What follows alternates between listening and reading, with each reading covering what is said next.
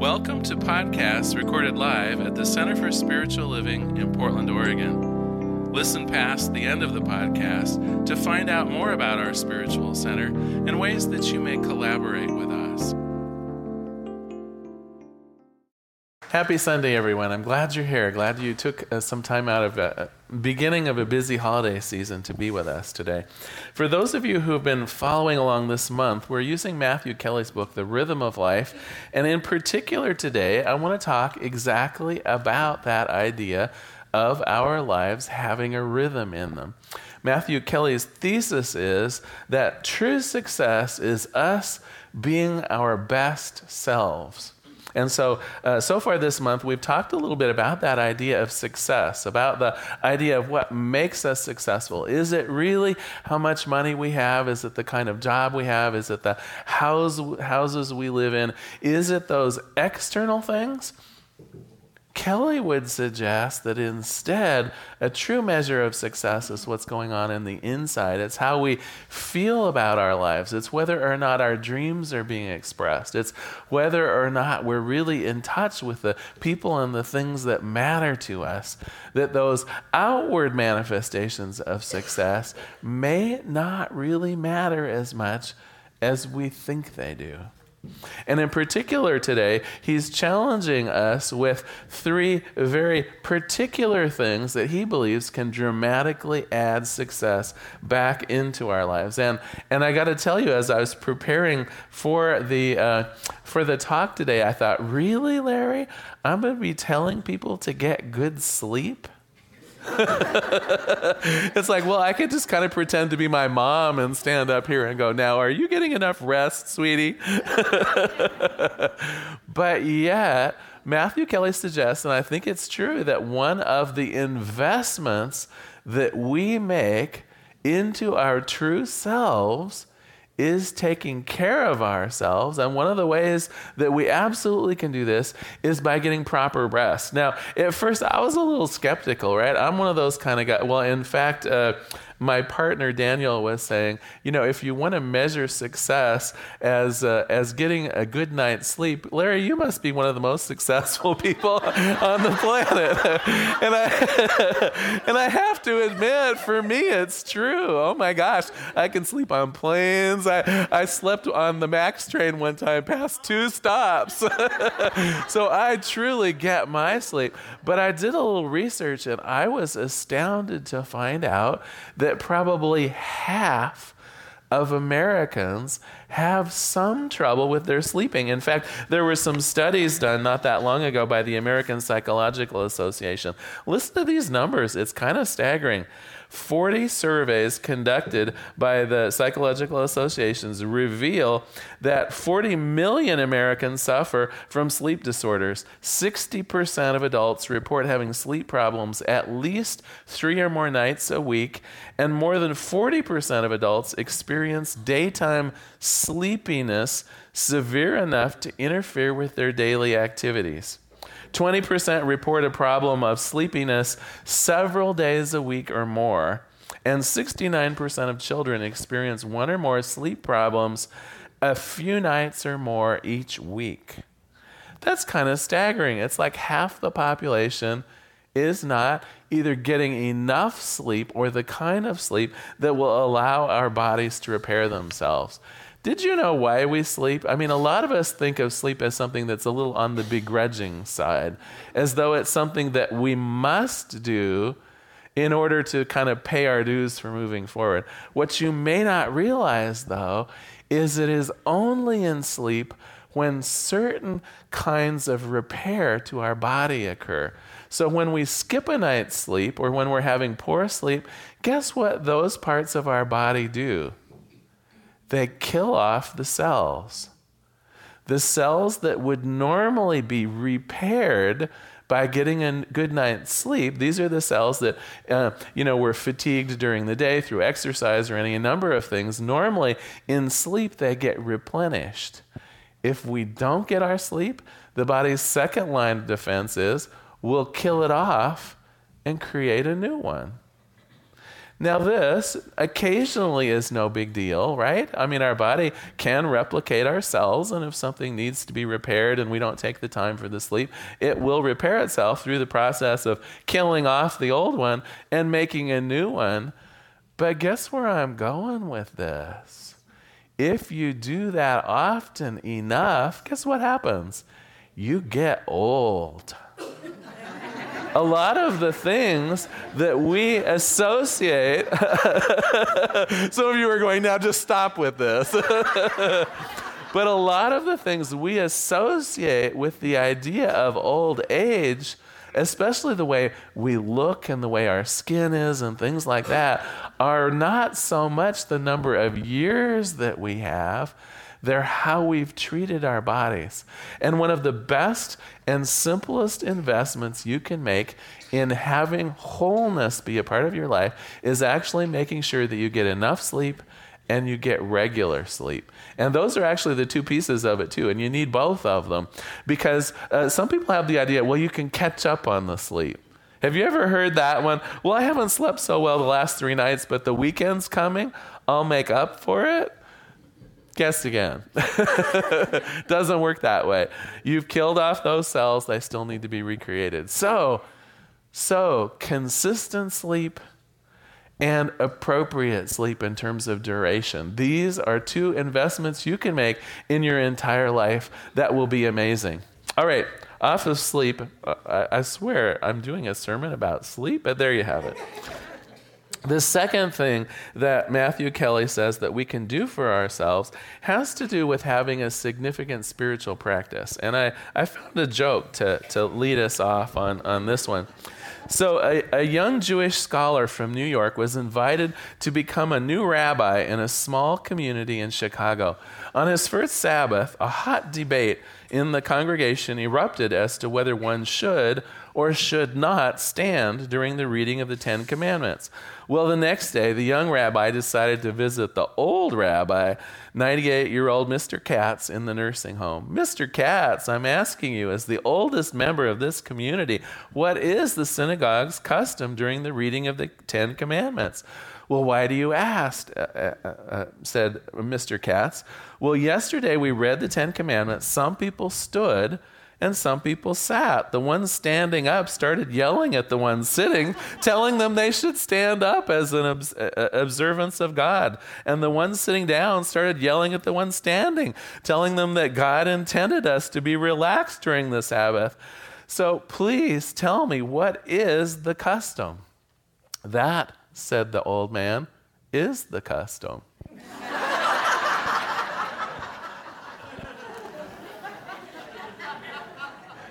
And so I want to ask you, one on one, so to speak, about your own spiritual practice. You no doubt have a custom of some sort as to what you do around your spiritual practice. Some of the folks here in this room are meditators. Some of the folks here in this room maybe do daily prayers. Others maybe walk in nature. You know, there's a variety of things that allow us to become more in touch with our spiritual self, to commune, if you will, with our higher powers. I would ask you, though, to really examine this because this too, much like sleep, I think is an investment in ourselves. It isn't something that we find the time for. It isn't something that we squeeze in. Much like sleep, I don't think it's the thing you can avoid all week long and then just get an injection on Sunday. Now, don't get me wrong. I'm really glad we're all here today. I mean, it is a blessing to be here together on Sunday. But like sleep, we need to commune with our sense of spirituality. We need to have a, a, an inroad, if you will, to our higher wisdom selves. And I want to talk just for a moment about prayer. Because I think a lot of people have the idea that prayer is sort of like, I don't know, it works like the telegraph, or, uh, or, or it works like, uh, do you know what I mean? Like, I'm down here on the earth, and once a day or something like that i'm going to communicate with you know some bearded guy in the sky and tell him all the things that i need and want. Not so much what we believe here. What we believe is that god is everywhere and in anything. And so, even just a quiet moment in the afternoon when you just have a moment of free time, just going within to do that slight meditation or that slight prayer. It's not like there's some effort at sending things anywhere. there's, do you know what I mean? It, it's not like it has to be something out of your ordinary routine. In fact, that's my urging is that prayer and meditation, that contemplation become part of who you are. And it doesn't seem like doing something special, but rather you have an absolutely regular practice, like sleep, like the other things you do, so that every day you're giving a little bit of yourself, making that investment in yourself to communicate with your higher wisdom self. Because that's who you're really talking to. When we pray, when we meditate, that thing that we're in communication with isn't some disembodied spirit, it is your spirit.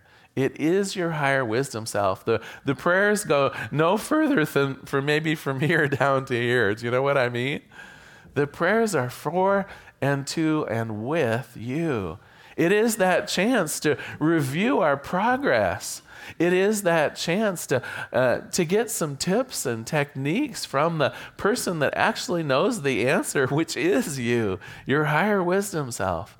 As we commune with God, we're communing with ourself in a way that makes our lives more practically easy, more spiritually fulfilled. It is that chance to check in on a routine basis to see how we're doing, not what we're doing but how we're doing.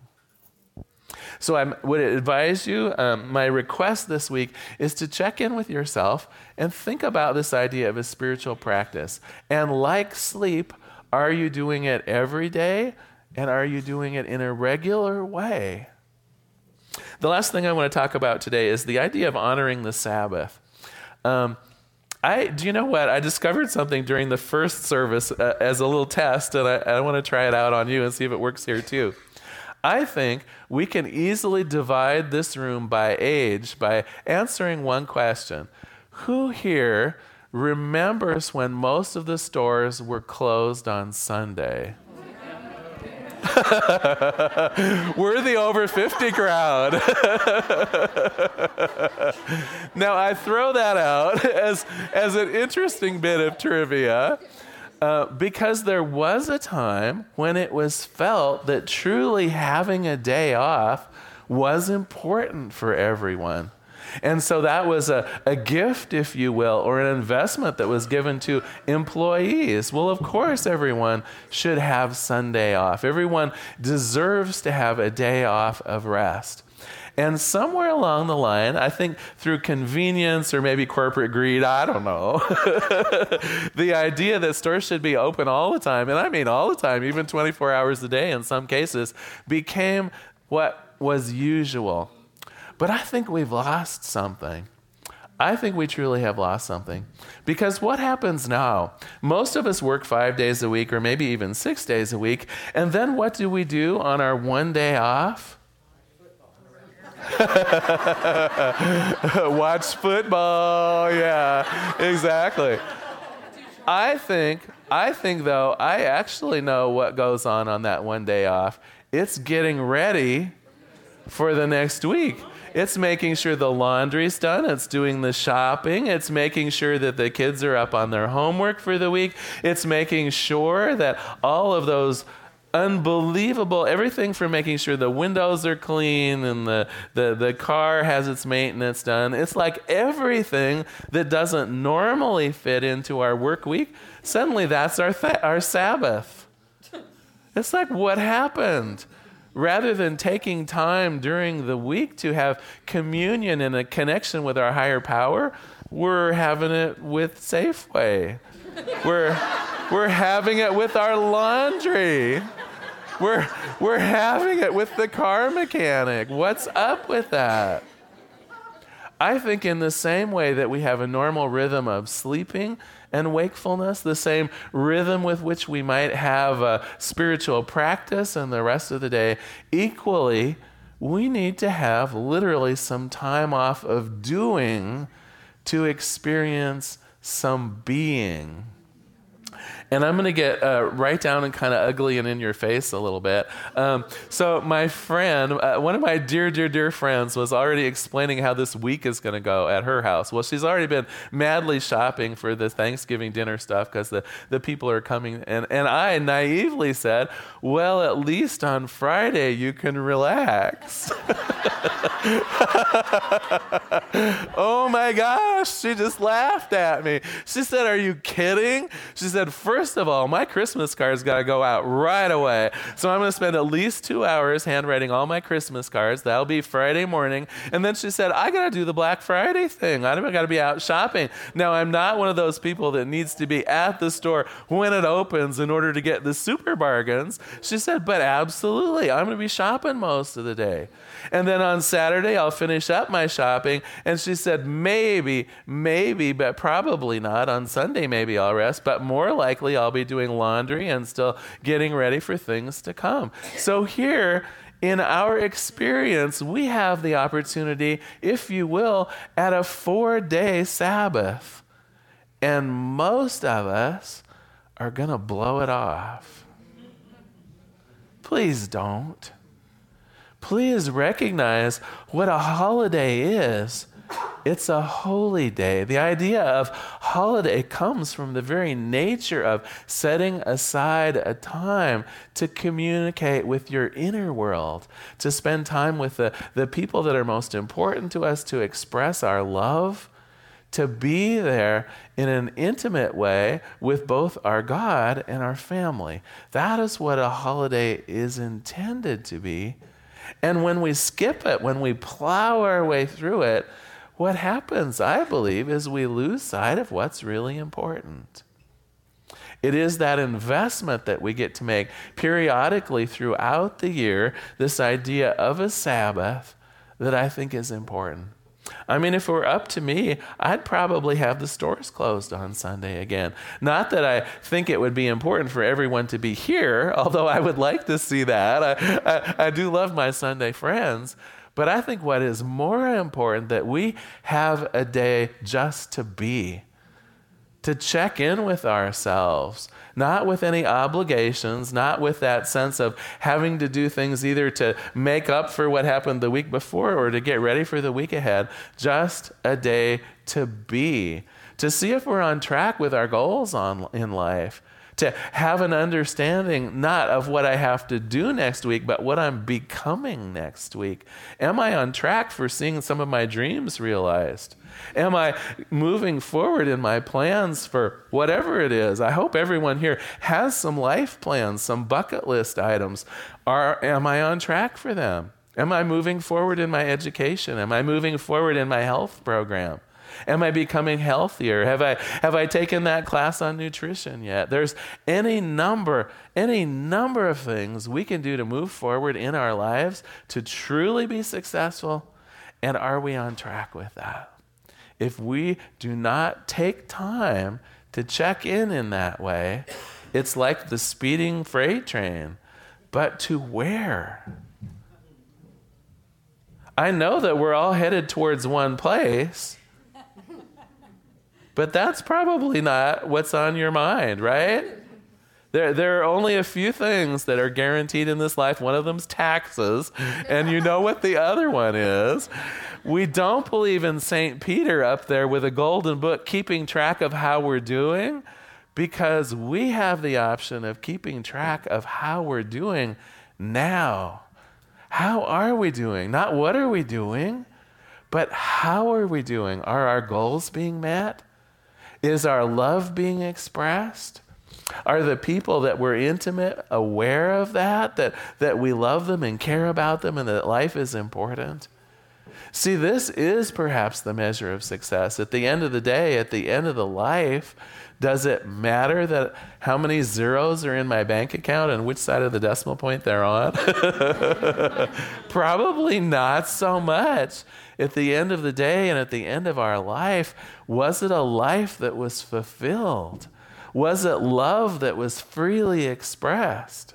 Was that a sense of accomplishing goals, of being there for friends, of doing what's important? Or was it just that I put in 25 years at the telephone company?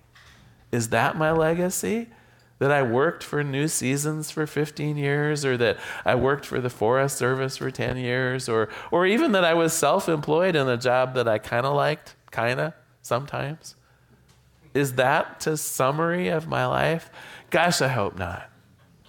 So I'm urging us this week during our Sabbath, during our Thanksgiving holiday, to take a look about how we're doing.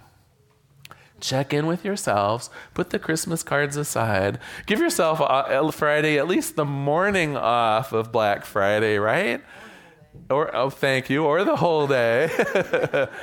Let us perhaps use Black Friday as a day for getting in touch with who and what we really are, what matters to us, what's important, what our legacy is going to be, how we would summarize our lives. If this was the last weekend in our life, how would we summarize our lives? Would we be happy with it? If not, what a perfect time to begin making plans. I'm going to close today with a, a quote from this book and, of course, a prayer. There is an art to slowing down. In our busy world, it is not easy to master this art, but it's actually necessary. Our lives have a habit of gathering momentum of their own. We plunge forward with or without our consent. We must learn to slow down and actually access life. Take your foot off the accelerator and look about, look within. Slow down. Sleep well. Breathe deeply. Reflect deeply. Pray and meditate. Live to the fullest. Otherwise, you may spend your entire life feeling like a bulldozer chasing butterflies. Let us pray. There is one power, one presence, one life, one goodness. Despite the millions of forms on this planet, in consciousness, there is only one thing. And that describes me. It describes each person in this room. It describes our higher wisdom self. It describes that thing called God or the divine feminine. There is only one.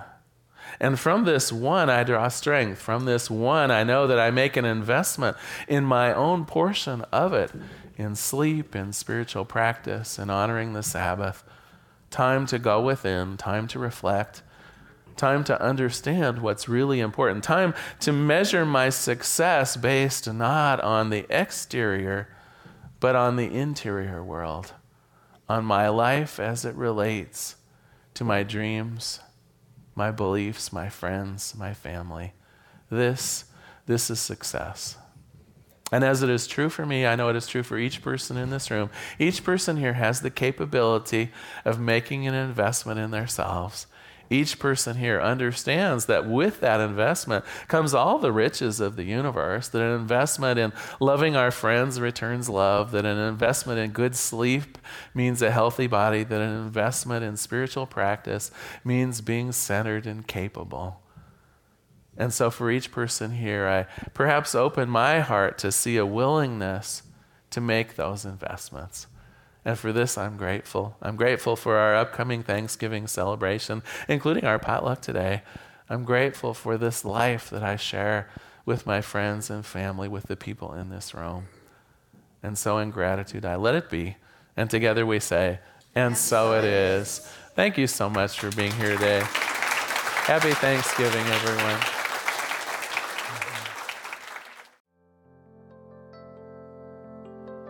We hope you enjoyed today's podcast. If you happen to be in the Portland, Oregon area, we'd love to have you visit in person. The Portland Center for Spiritual Living is located at 6211 Northeast Martin Luther King Jr. Boulevard. We have inspirational services at 9 and 11 a.m. every Sunday. Our mission is to open hearts, ignite minds, and to make a difference. If you'd like to support our center and its podcasts, you can donate online at www.pcsl.us slash donate. Our website is also the place to learn more about what's going on at the center or to contact us. Allow us to become part of your extended community. Wherever you are on your spiritual journey, you are most welcome at the Center for Spiritual Living.